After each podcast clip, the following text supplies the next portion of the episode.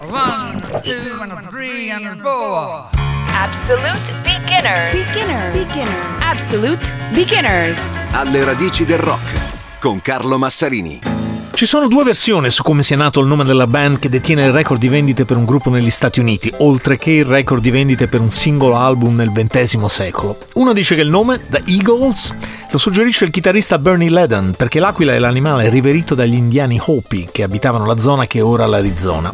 La seconda è che Glenn Fry lo esclama quando un'aquila sorvola maestosamente il gruppetto. Comunque sia, entrambe le cose succedono durante un'alba spesa nel deserto Mojave, non lontano da Los Angeles, in una notte in cui tequila e peyote la fanno da padroni vedere, per credere, le facce belle fatte sul retro della copertina del primo album, quello con l'aquila che sorvola uno skyline tipico da deserto, cactus e Joshua Trees in primo piano.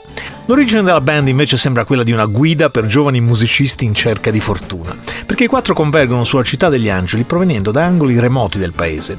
Glenn Fry dal Michigan, terra di rock duro rhythm and blues, Don Henley dal Texas, musica di riferimento, il country. Bernie Ledon da Minneapolis è un musicista di country, è in città già da tempo e ha suonato fra gli altri con coloro che gettano per primi il ponte fra country e rock, ovvero i Flying Burrito Brothers. Randy Meissner, basso come strumento, voce altissima, indispensabile per i cori, viene invece dal Nebraska.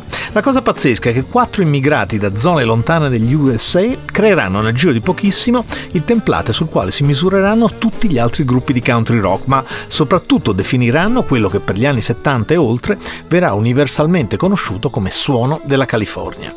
Le ossa all'inizio se la fanno come band di supporto di Linda Ronstadt, a quei tempi non ancora la reginetta della scena los angelina, ma giovane cantante anche lei immigrata dall'Arizona. E le va dato atto di enorme fair play quando, dopo sole tre date, di fronte alla richiesta di Fry e Hanley di continuare in proprio, non solo non si incavola, ma anzi è prodiga di consigli.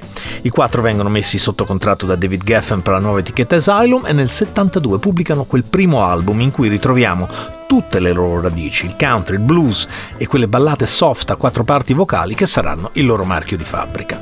Sul primo album c'è quel famoso pezzo che Jackson Brown, loro amico e complice, ha scritto bloccandosi su un verso, quello Standing on a Corner in Winslow, Arizona. Frey lo aiuta, aggiunge Such a fine sight to see, it's a girl, my lord, in una flatbed Ford, che rallenta per darmi un'occhiata. Il titolo è una delle manie di dire più usate in America, soprattutto sulla West Coast, e segnerà un'epoca. Take it easy, prendetela comoda, rilassati. Absolute Beginner di oggi, The Eagles, 1972.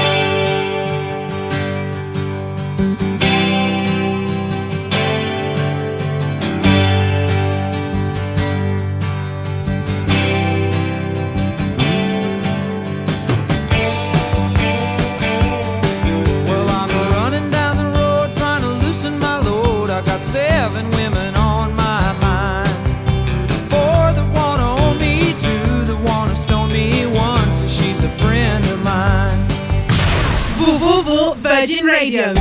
Punto